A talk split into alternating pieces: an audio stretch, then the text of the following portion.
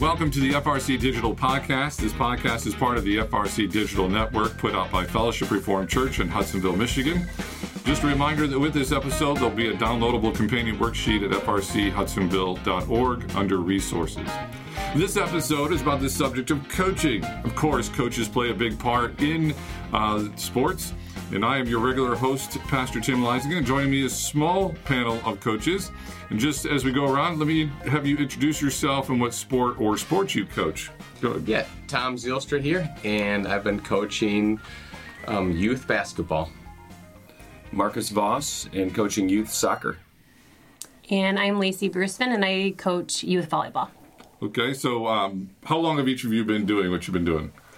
I've been coaching since my son was in third grade, so so I'm going to be uh, starting my fifth year coaching his squad. Okay, I've been coaching on and off for the last 20 years as I exited college. okay.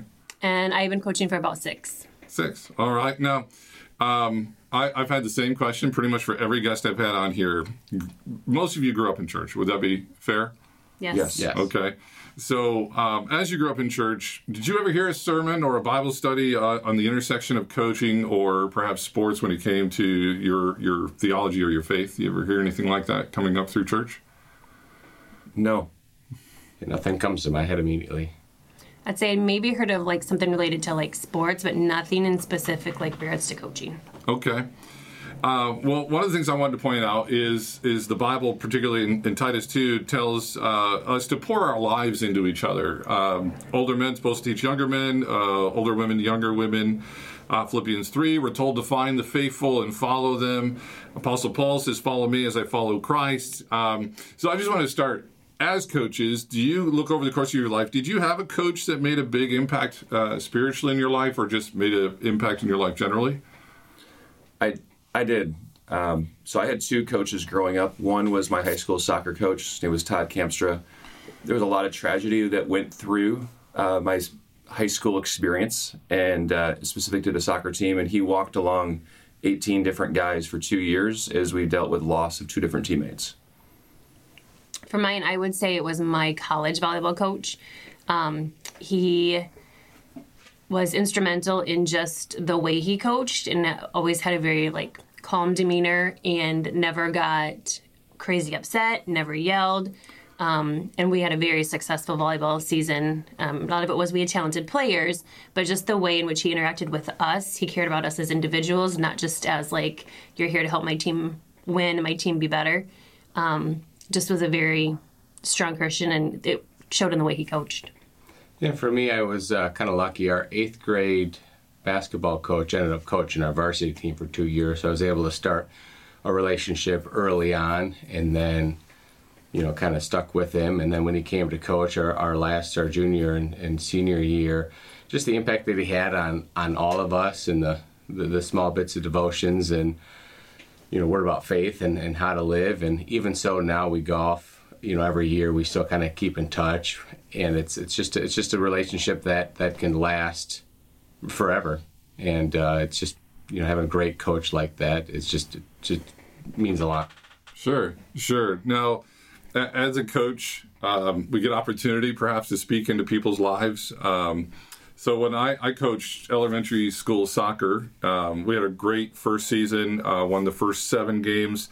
Uh, we finally lost one. Had a player that got really, really upset um, simply because we weren't undefeated anymore. And so I had an opportunity to have a conversation with him about trials. And of course, losing a soccer game, that's a small t trial.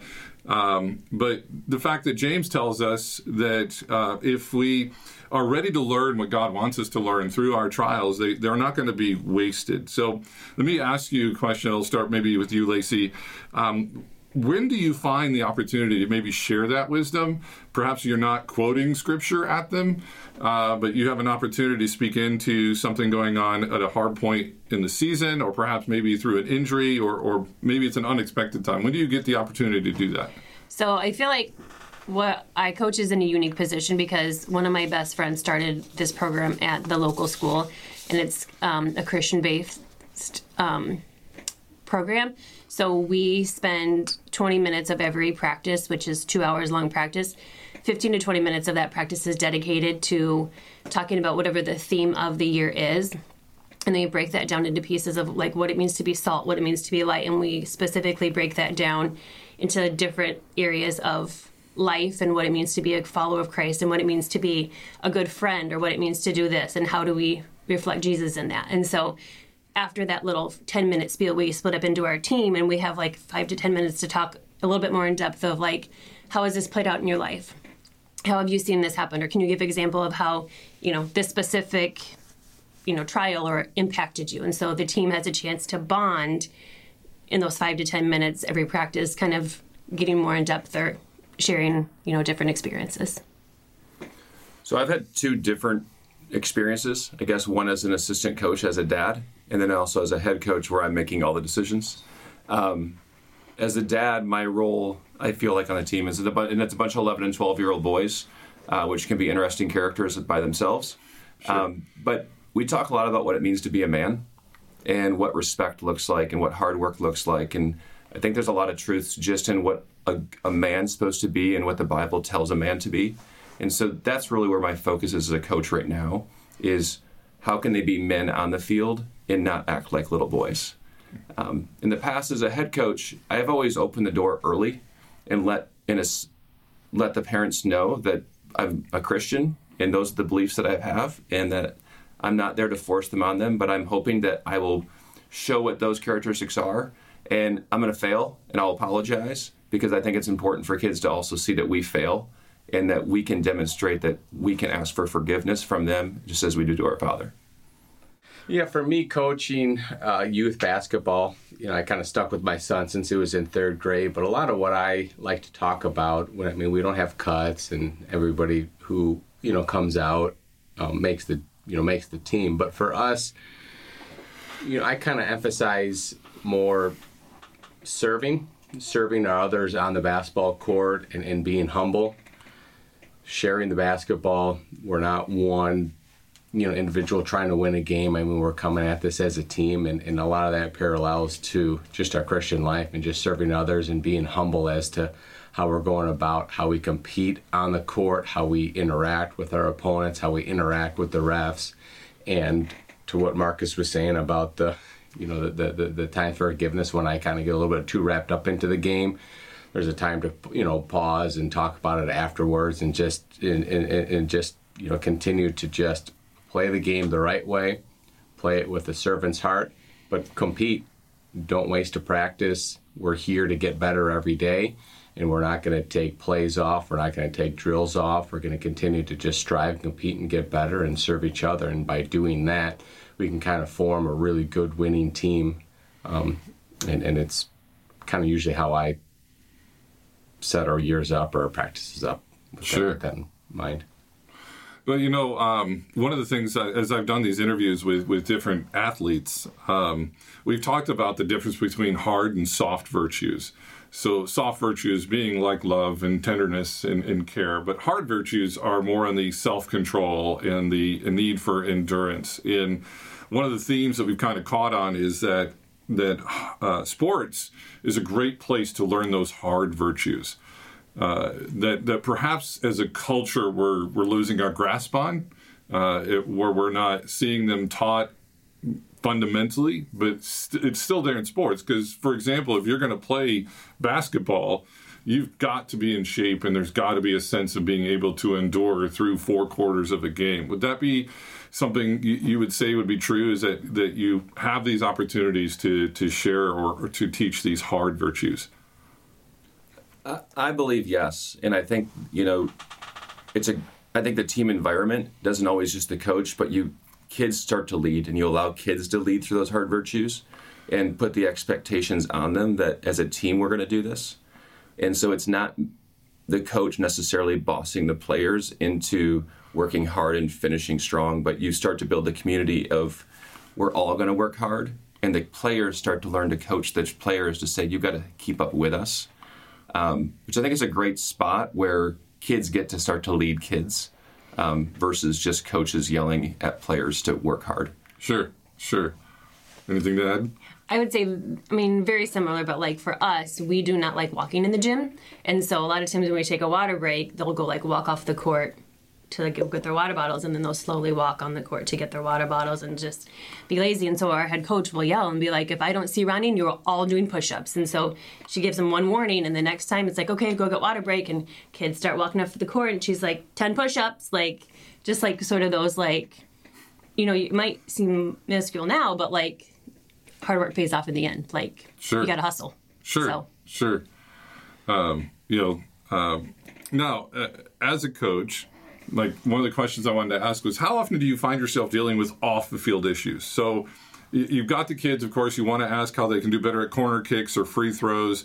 Uh, but how often do you find yourself dealing with maybe dating or problems at home or other issues? And do you have like any specific examples you could share? I haven't come across that yet. I know our high school coach, you know, growing up, as far as for, for you know, for dating and, and just being involved in the lives of, you know, juniors and seniors, just being a mentor towards that and, and just not so much talking to the team as a group, but you can see him talking to, you know, some people that are, you know, some of the teammates that are having, you know, girlfriends talking to on the side or before, you know, practice or after practice and just being involved there and just trying to be a little bit more of a mentor role on, you know, how to date and how to, you know, do it right, but yet still be able to be, you know, focused for basketball and all the things Sure. that, that need to be focused on there. But uh, I have not fortunately had to deal with that yet. So I would say um, I've had two different experiences. And so, one, when I coached a girls' team that was older, so I had them for about five years. I didn't talk about dating with any of them, just to clarify, but we did deal with loss of parents, and we lost deal with kids dealing with parents that had cancer or divorce, and walking through foreclosures and kids staying on the team. And so, a lot of life happens over five years when you have 18 kids from all different walks of life. And so I've had the chance to walk with kids and walk with families um, and get to know them at a different level. Sure. I'm similar to Tom. We change our team every year, so our team is not consistent from year to year. So I may get one or two girls that I had the previous year, but in general, most of my team is like new again the next year. Okay. So there's not that com- camaraderie where you have eight weeks to really develop, and then the following season you have eight weeks again. And so for me, with the way our program is established, it's hard to kind of get to the point where you can have some of those conversations, just because you don't you don't get to know them well enough or they feel comfortable. I think. Sure. Sure. That makes sense. Just say the one thing that I would add, and I think we probably have all had this experience, is we also coach younger players, and you come across, especially on the boys' side, I can't speak for coaching our girls, is more social issues of ADHD or kids that have been adopted that have some of those traumas that come in. That not necessarily walking with them to share faith, but walking with them just to have control of behavior. And I think at those ages, it's more of like, hey, how do we work to control that anger, to control like the lack, the fact that we can't focus. Um, those are probably at the ages of 10, 11, and 12 that we're dealing with. Less of like the life stuff, and more of like how do we get them to be able to deal with the life stuff down the road. Okay. Um, no, so I, I wanted to know the transference of coaching into perhaps uh, a more direct ministry setting. So, for example, all of you've gotten new teams and have gotten new players. Um, so, first question would be, what do you do to build relationships with those kids you that are new, or when you find yourself having to lead maybe perhaps an entirely new team? What are the kind of things you do to build relationships, Tom? For me, we've I've been coaching you know, our school team, Yeah. and so they kind of all know each other from from the entire school year. But you know, for for me to build team, I mean, it's you kind of just do that during practice, and it's just a combination of drills where we're working hard and we're sweating and we're running and we're competing, and then following that up with something that's maybe a little lighter, a little bit more fun, something a little bit before a water break, so they can kind of let their personalities just be who they are for that, you know, five ten minutes, and then water break, and then come back into you know, you know, kind of focus on. So when you're with these younger kids, their attention spans are all different. So you're kind of you know, just playing with how you're going to run the practice to be able to get the most out of everybody and have a balance of a little bit of fun because in basketball has to be fun and the whole we're going to get better type drills and we're going to, you know, go at this thing and we're going to compete and we're going to try to, you know, Sure. you know, get after it. And, and between that kind of, you know, balancing back and forth, you can kind of see the kids just enjoying their time on the court. And that's, you know, one of the most important things is when they're enjoying their time on the court, they're going to give you the effort that, you know, I want from them. And they're going to learn. Sure. So I, I coach kids that are all coming from different schools and different locations, so I don't have the benefit of built-in community. Um, so there's a lot of data looking at girls and boys and why they play sports and what they value first. So you know the data suggests that boys like competition first, and they, they choose winning in competition are very very high on their list. Where girls tend to pick community and fun and love of the game. So I think the way that you approach them has to be different. Um, so I have a daughter and a son, and I, I can actually see that between the two of them. But from the boys' side and the girls' side, I think that for me, the team building portion is so important to build community for new players because if they don't feel welcome and they don't know how to have fun with each other, they sit on the outside. So I'm a big fan of like pool parties or going to a park or going to the beach and playing sand soccer and getting them away from the environment of the game and letting them see like hey how do they interact as kids and realize like you guys all like the same things. And once they kind of connect on a level that's not the sport itself they seem to embrace each other better. Um, so that tends to be how i like to introduce new players So the majority of the girls that I coach are seventh and eighth, and for me, it's more about being like intentional with them and showing them like I care about who they are as a person and what's going on in their life. So as soon as our teams are formed, um, we just always take a little bit at the beginning of a practice to just talk about things and how things are going if anybody's got anything going on. And for me it's crucial if someone's like hey you know i got this going on or i got a really big test tomorrow i'm kind of stressed about it it's the follow-up the next week saying hey how'd that test go or hey how did this go? or hey yeah, i got a soccer tournament this weekend. It's going to be so fun. It's the follow-up and say hey how did that soccer tournament go? Like they know you listened they know you paid attention and that you care about what's going on and then that's how i feel like i can effectively start forming that like trust that relationship of like coach to player mentor. Sure, sure. So what I'm hearing is, is it's kind of all three of you kind of said something a little different. You know, with Tom, it was the uh, the environment of, of building the team together kind of creates that relationship naturally. In in Marcus, you're kind of saying, well, I want to I want to have an opportunity to interact with them off the field or, or off the court. And Lacey, you're saying, well, I'm I'm going to ask them a question. You know, I'm going to learn something about them, and then perhaps follow up on that later. And all of those are just a little bit of a different strategy, but I can see how each one of them is really kind of a important part of building relationships. And I think that's a, a skill perhaps we we need a little bit more of when it comes to churches. Is is all three of those things? It's like we've got to have these experiences together. Of course, we get together on Sunday, but we also have to have those experiences away from church. And then, of course, we've got to ask each other questions and actually care about what's going on in each other's lives. Um, the next question I would ask is so I, I spent several years as a youth pastor in. One of the things that it comes in ministry is sometimes you get a person in a group who perhaps doesn't quite fit in, uh, perhaps is not um, as skilled as the rest of the players, or perhaps uh, socially a little awkward, um, or perhaps you just know as quickly as a coach they're probably not going to get better. Um, and, and that's just the way it is. Uh, so, how do you deal with that? Let's start with you, Lacey. How do you do, deal with those individual relationships where perhaps it's going to be a little bit harder to to make them a part of the group? That's a great question. And sometimes, like, mentally, it can be a little frustrating um, at times because you want them to get better, you want them to improve, but you can see, like, this is kind of their, their peak. Like, they're not going to get better. Um, but we don't make, like, kind of like Tom said, we don't make cuts um, in our program. So we make three different levels. We kind of make a top tier, a middle tier, and a lower tier. So when they are playing games at the end of all this, they're playing similar um, skill levels. So it's not like the top team is totally dominating the beat, you know, the lower teams.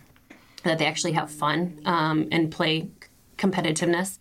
Um, but I also take it upon like the girls who are the leaders on the team to um, kind of take some of those who aren't as good under their wing a little bit and um, kind of help them learn how to be kind of in that mentor role as well. Kind of take them alongside them and be like, you're one of the better players on the team, but can you not constantly pick your partner who's the better player on the team? Once in a while, I want the two of you, who are my strongest people on the team, to sometimes pick her as your partner. Like, let her feel like, you know, um, best player on the team is asking me to be a partner. Like that's huge for girls. Some of that like relational, emotional stuff is key.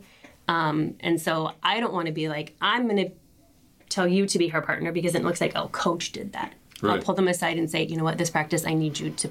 I need you two to split up, and I need you to ask them to be your partner for passing or parsing for setting or hitting or whatever it is, um, to try to get them to feel like they're not always the last person on the team chosen.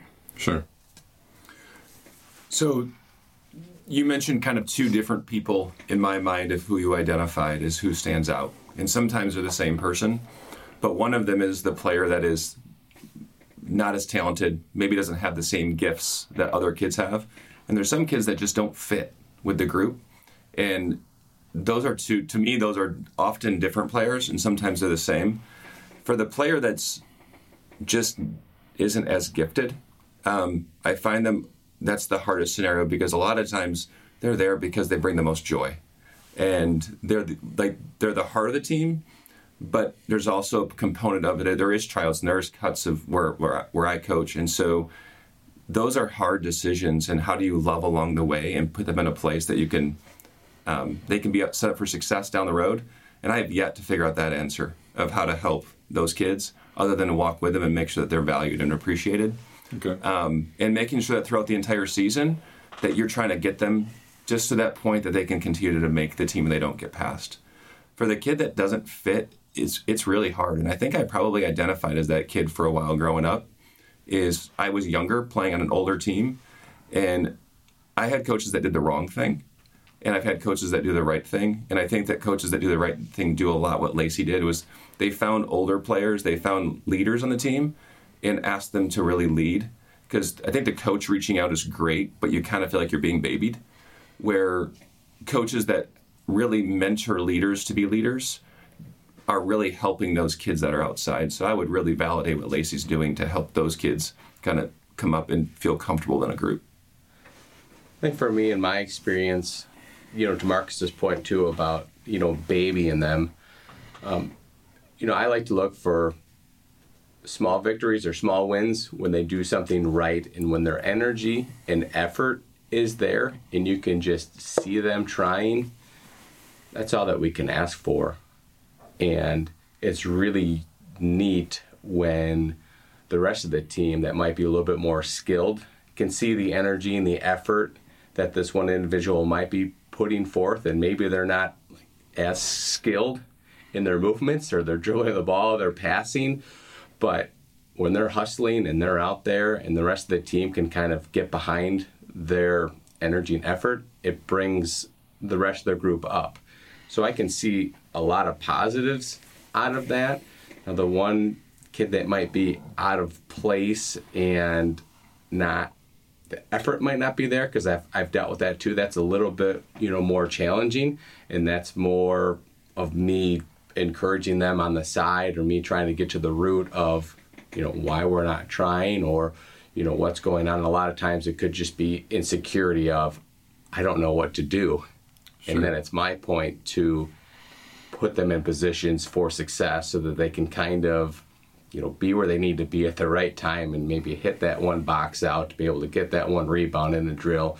And then when they start getting some of those little things and you can kind of start seeing them smile a little bit out there you know then i know we're kind of on a positive track you know for, for them for, for for the growth or just to feel comfortable out there. Because once they're comfortable on the court you know, then they can have a little excitement out of the game, and maybe it's not their thing. Maybe they're not going to try out for the eighth grade or the ninth grade team, but for them to be a part of the team and to have that effort and have everybody else kind of rally behind them, those are kind of the things that I, I like to try to do or like to see in those individuals.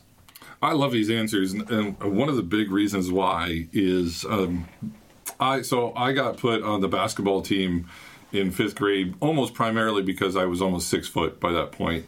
Uh, so I was I was the biggest kid in my grade school, and so like, well, we're gonna put the big kid, and and I didn't care. Like I did not care about basketball. I did not care to play. Um, and I had a hard time, or I shouldn't say a hard time, I made a decision not to show up for some practices, and then I would show up for the games. And sometimes instead of sitting on the bench, I would go up into the stands and sit with my friends and talk with them in the middle of the game.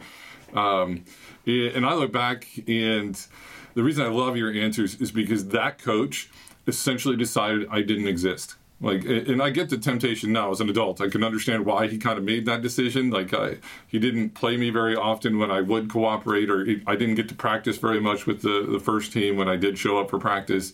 Um, essentially, never called me out, never called me, never told me to get my act together. Just basically decided I didn't exist. And unfortunately, over my 15 to 20 years in ministry, I've seen a lot of people respond the exact same way to that kid who doesn't quite fit in uh, whether it's in, in a Sunday school class where they're dealing with seven, eight, nine year olds or youth group, when you've got that kid who just socially is struggling to fit in, and that the easy answer is basically we're just going to let that kid sit in that corner and I'm going to interact with the kids that are a lot easier to, to interact with. And kind of all of you just identified, no, that's we, we can't let that happen, particularly in a team atmosphere. Um, and so uh, I, I, think those are things that are really transferable to somebody who's like, you know what, uh, I run a ministry.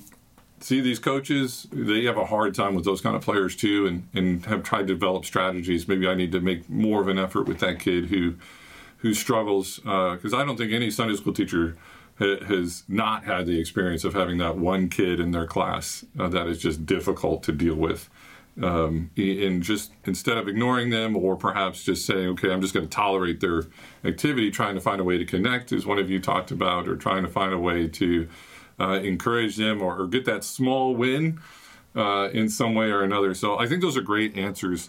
Uh, so one of you, I think it might have been you, Marcus, uh, you were telling me weeks ago you were coaching a soccer game and there was an obvious foul. Uh, player that uh, that was injured uh, the player that caused the injury should have gotten a red card. What caught my attention was you were talking about this, and you just kind of admitted that you had a moment where you really wanted to get mad. You really wanted to talk to that ref in a way that perhaps wasn't pleasant. Um, and you talked about having that internal conversation. I need to calm down. I still need to be polite as far as interacting with a referee. Um, I guess have all of you had that experience of like for a moment where it's like I really want to respond this way, but because of my faith or perhaps the Holy Spirit's prompting, I didn't, um, and I found a different way to respond. Start with you, Lacey. Um, in coaching, no. In playing sports, yes. So our our the, the league I coach is very non competitive in the sense that the referees are high school volleyball players and we don't keep a record at the end and you know we just play each other on saturdays for our own little tournament at the very end we have our own tournament with all eight teams um, and there is a winner at the end and they get a medal but it's not like anything super crazy competitive so I know I'm not going to get mad at a high school ref if she called the ball out and it was in or anything like that. But as a player, I definitely have had those moments. Sure. So that was me. Um, the player happened to be my son that was injured, which puts a different um, direction on it, I guess. And even as I reflect back, I probably still could have been better. Even though I held in a lot of emotion, I probably could be better. And I would say, I knowing me and knowing my personality, like I'm super competitive, and I like fairness, and I'm big on fairness, and so it's something that I have to remind myself, and I'm lucky that I have a bride that wants to remind me as well that I need to have patience.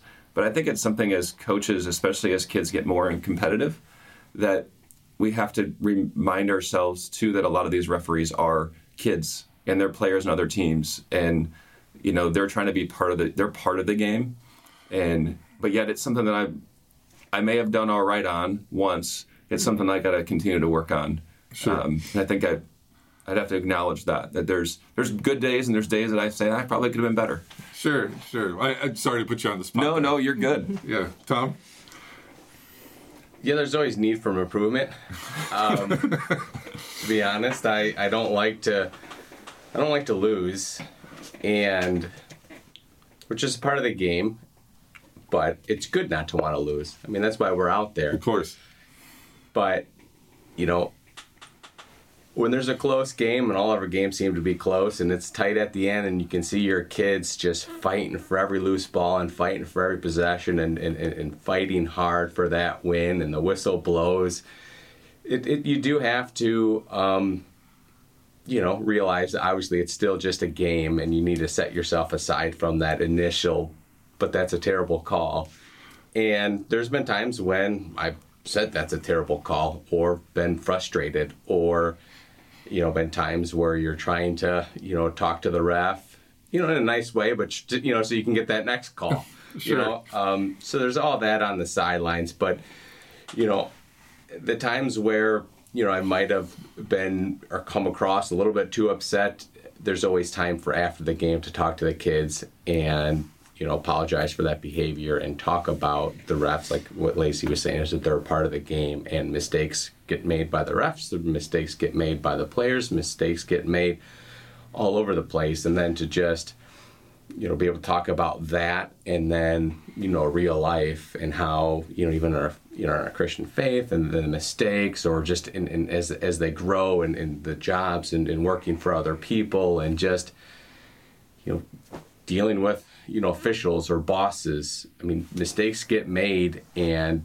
to be able to handle that in sixth grade or in seventh grade or in, in eighth grade and be able to practice that now through sports they're going to be much better at equipping themselves as they grow up and they move on and they face those real situations where things might matter more than just the scoreboard at the end of the day Sure, sure. Um, now, I'm assuming all of you have had opportunities to interact with parents, um, and then perhaps maybe sometimes officials and maybe fans. Um, and so maybe your sphere of influence is a little bit bigger than just the players. Uh, have you found that to be true, Marcus? Yes. Um, so I've been blessed to be part of teams and coach teams with great families and families that are challenging. Not that they're not great, just more challenging. Um, but I've also got to walk along families and seeing people come to Christ because they've been in an environment where their kids were there and they got to see their kids being among other kids that were in Christian homes. And so, you know, it's been it's it's probably my favorite part is to get to know the families because th- those are also influences into the kids that I care about and now in my life those are influences into my own kids. And so being part of them and get to know building that network um, I think it's a really fun part, but I think it can be really challenging. And as a parent coach, it can also be tough because you end up on both sides at times where you want to be balanced, but you also want to build friendship. And in today's society, um, sometimes we put sport above friendship. And so I think that's a, a balance that we struggle with if you're going to be a parent coach. Tom? Yeah, I've been blessed with great parents where for me it's more just maintaining those relationships, open communication, inviting anybody if you want to come and watch practice, if you want to come and help practice, if you want to, you know, if you have any, you know, questions, comments, or why did we do, you know, who did we have in the lineup at the end of the game here or there, you know, talk to me, email me, give me a call. If you see something that you don't like about how I'm coaching or how I'm interacting, please come and talk to me because, you know, it's their input is very valuable and you know they, they, at least know that I care for their kids and we want them to grow as men and as basketball players. And if they have some outside help or, or, or some um, some wisdom a lot of my kids' parents also do coach sports. So I've actually you know talked to them about you know how do you do this with them in soccer or how can I get more effort out of them? So I mean it's just you know, talking and, and building relationships that way. And, you know, anything that they can do or any advice so that I can be a better coach, I'm all for it because, you know, I'm, the bottom line, I am a parent coach and I am a volunteer. And, you know, I do know the game, but, but, but it's, it's, just nice to have them as, as more of an aid for me. Um, again, I'm in a unique situation with the program we coach, and our focus is um, not winning um, because it's not like it's this club team and we're trying to compete with other clubs. Like we just play within each other. And when we started this program, we probably had four schools represented, um, and they were all like Hudsonville Christian, Jenison Christian, more of the local Christian schools. And this last year, we had 13 schools represented. So we're getting a lot more public school kids wanting to come into the program, which is great because I don't we don't know if some of these public school kids are, you know, are Christians. But we make it very clear with the program that this is a faith-based program, and we will be talking about Christ, and we will be incorporating that. Um, so this is a program that parents get behind. It's not like the games parents are yelling and the fans are you know fans are yelling because it's just more there to improve your volleyball skills and to for, you know continue to form relationship with christ so for us it's just it's a completely different atmosphere than you know the sports that my kids are playing right now it's just Sure. not i mean it's competitive but not in that sense like girl, girls want to win the game that they're playing at the end of the day we make a circle with both teams and we pray at the end of the game and so it's just a different atmosphere, um, Right. but one that parents can't really get upset about. I mean, every girl plays. It's not like you know we have girls that don't play the whole game. Like it's not equal playing time, but every girl plays every game, and so yeah, it's a little bit different, but still a very positive experience. So Sure, sure. Now, um, don't, we don't need to talk about specifics, but a negative experience in coaching that perhaps causes you to go home and go, maybe I don't want to do this again, or perhaps uh, you go home and think, you know, that was that was hard to hear. Uh, or hard to experience. Uh, how do you process those those negative experiences, and maybe the role your faith plays in helping you walk through those negative experiences, Tom? Yeah, it takes, you know, coaching and, and, and being around a lot of individuals, it, it, it does take a lot of energy and effort and to always maintain, you know, positivity amongst when the kids are there and there's days where they're not trying or working or goofing off. It's it's challenging. It can zap your energy. And I mean, you, you spoke earlier with Sunday school teachers or youth, you know, you know, pastors or youth group leaders dealing with, you know, kids that are, you know, difficult or challenging, and being able to still try to keep them on track and still keep them a part of the group when inside you're just wore out or frustrated or angry and holding all that in. It it there are times where you get out of that gym and you're like, I don't want to go back tomorrow or the next day or get ready for practice. But you know, you do because that's that's just you know part of being a coach is some of that resilience and to come back and try to figure out a different method or a different way to, to motivate the, the players. Um, you know, that's what kind of keeps you back. So yeah, just like in everything, there's there's things that are terrible, things that upset you, or a bad loss or a bad play, or you work on a drill all or a play, an out of bounds play. You work on it for a half hour, and then the first time you call it in the game, it's it, you know nobody does anything right. You're just like, oh my goodness, where do I go from here? What am I doing? Um, but yeah, so that, I mean, there are definitely a lot of challenges, but at the end of the day, um, you know, that's you know, we love the game so much that you just keep coming back and just say, hey, we're going to get better, and we're going to get this down. I'm going to reevaluate, you know, how I'm doing a practice or a drill and try to get better the next day. Yeah, there's days I've wanted to walk away, and maybe days I have walked away. Um, so, I, I would say for me, one is, um, you know, the biggest one for me is as a parent coach on a travel team or where pe- people are paying to be there. Um, so they're tried out, but they also have expectations, and um, they have high expectations of their kids and what the output should be. That can be challenging to manage both the reality versus what needs to be done and parents not necessarily liking to see that their kid might get criticized or their kid might have to get benched for a little while. And um, this this social dynamics of that can be challenging and i would say mostly challenging because my own kids are part of that both as the culprits and as the ones that are seeing their friends and suddenly they get alienated Sure. and those are the times that I feel like maybe I need to step away so that they don't feel like they become the alienated kid because their dad was the heavy. sure. Um, but I'm still doing it, so I guess I haven't been chased away enough yet. sure. For me, I really haven't had a negative experience yet with our program. For I mean, like I said, it's not super competitive. Parents don't get upset about, you know, wins, losses, or you know, playing time. Really, I think a lot of parents have pretty appropriate expectations of my kid's not the best player on the team, and they're not going to be playing every single game all the way around. Um, they're just happy that their daughter is playing and included on a team and not cut because chances are this is their daughter's last chance to play. Um, come freshman year, they're going to get cut. Yeah. So this is their daughter's last chance to play a sport that they really enjoy.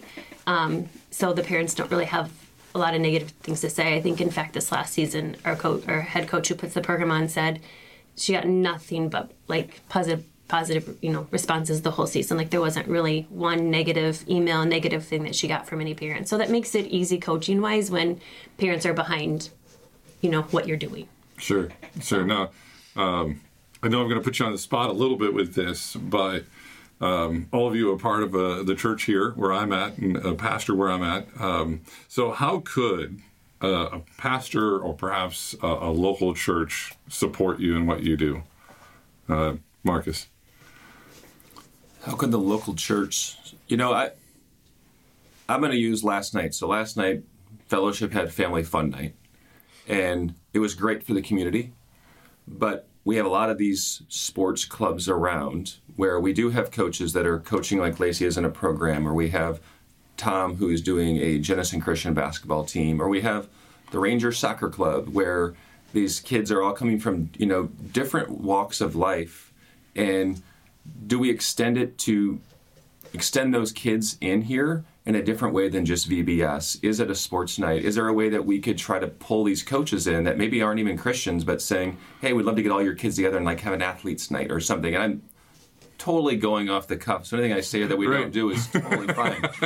but if I think of ways that we could support coaches, I think it's probably supporting players in supporting community in bringing Christ to community there. Um, and using our facility to continue to allow that to happen. Sure. Either one of you want to speak in? You know, that was a question that I read and I thought about and I thought about and I was like, oh, this is a really good question. And I don't know if I know how to give it a good answer. Okay. And that does not help you at all. But I'm like, that is a tough question. Okay. Yeah, fair, fair enough. And I think for me, aside from Marcus's idea, I think a, a lot of good coaches that I've had in my life have been just good Christian leaders of men. And I think just continue to have discipleship opportunities here for for you know men and women and you know what it means to to lead people to do what you want them to do whether sure. it's basketball or in faith or in life i think some of those characteristics carry over in sports coaching sure. dealing with you know your own personal you know attitude or, or anger i mean aside from you know christ i could be bobby knight out there you know sure. getting, getting upset but but but but it's it's it's it's that sort of like sense of right and wrong as far as how to be a coach on the sidelines is what keeps you more in check and, and just by being a better leader of men here at fellowship would then allow me to be a better coach at Jenison Christian? Sure, sure. That's great, great answer. Uh, so uh, to end, I'm going to ask you a couple of questions. So first of all, question one: How do you pray for? What are you primarily praying for when it comes to your players? And then number two, how can people pray for you? And I'll start with Lacey. So I think one of the biggest things that I um, pray for my volleyball girls is that they would um, just mostly be a reflection of Christ in what they do. So their actions with their teammates, um, their actions amongst each other with coaches, and that they realize the importance of being a Christian and what that carries um, in their day to day life, but also on the court. Um, and I also pray that they become strong enough to be willing to pray um, as a team, and they're willing to volunteer to pray as we end the night with their teammates um, I know a lot of them get really shy about being open with prayer and get nervous, and um, I just want them to realize like there's not a better place to be open and be willing to pray than with other students of the faith. And there's other kids there that we don't know for sure are Christians. Um, on our team, we have public school kids that are there as well. And I really just want these girls to know that um, what they do matters, what they say matters, and how they act matters. And I want them to realize that they are set apart because they have um, the Christian faith behind them, and I want them to know that as an example of Christ, um, they should be reflecting that in the team. Sure, Marcus. So, praying for players now for me comes a lot to how can I connect with them and keeping like wanting them to stay safe, wanting them to keep their you know, to protect their hearts, protect who they are, and how do I find ways to connect with them? So it's a little bit of me praying for myself, of how I can influence and how I can connect with them.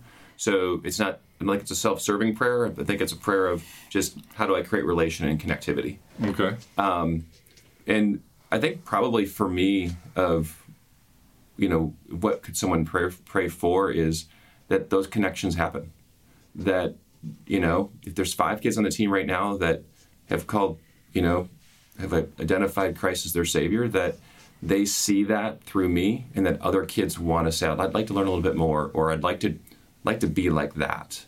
And if that happened, that would be a complete success for an entire season.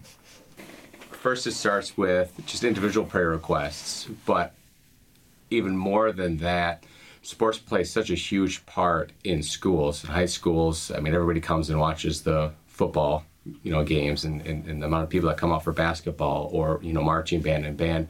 You know, all those students are put on a stage to perform, and you know, off the field, a lot of the other students do look up to those people because they see them on the court and whether it's the younger generation watching the varsity team or it's just their peers so a lot of prayer or a lot of focus for me is to instill you know leadership in those players to just let them be the the glue maybe per se that that unifies the school because there might be someone that might be on the you know the chess club or might be on a different club and and, and, and they're coming to watch the basketball game. So it's important for them to be able to outside the court you know make relationships with you know everybody and you know a good healthy school with a bunch of leaders in athletic can really unify a school and bring people together. And then that and, and, and so that's kind of a focus or what I what I've seen in my experience going up through high school and playing even at the, at the college level a little bit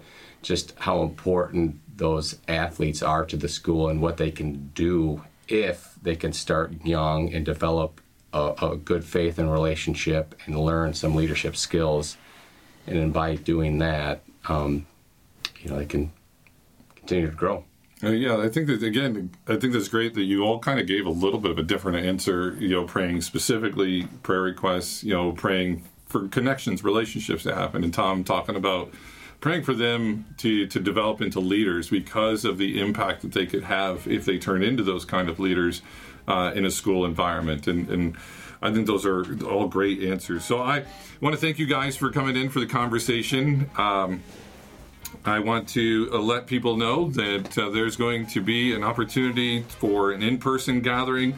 Um, and again, to remind you of the worksheet that'll come along with this episode. Uh, so, I want to hope you can join us for worship this Sunday. I'm Pastor Tim Leisinger, and this is the FRC Digital Network.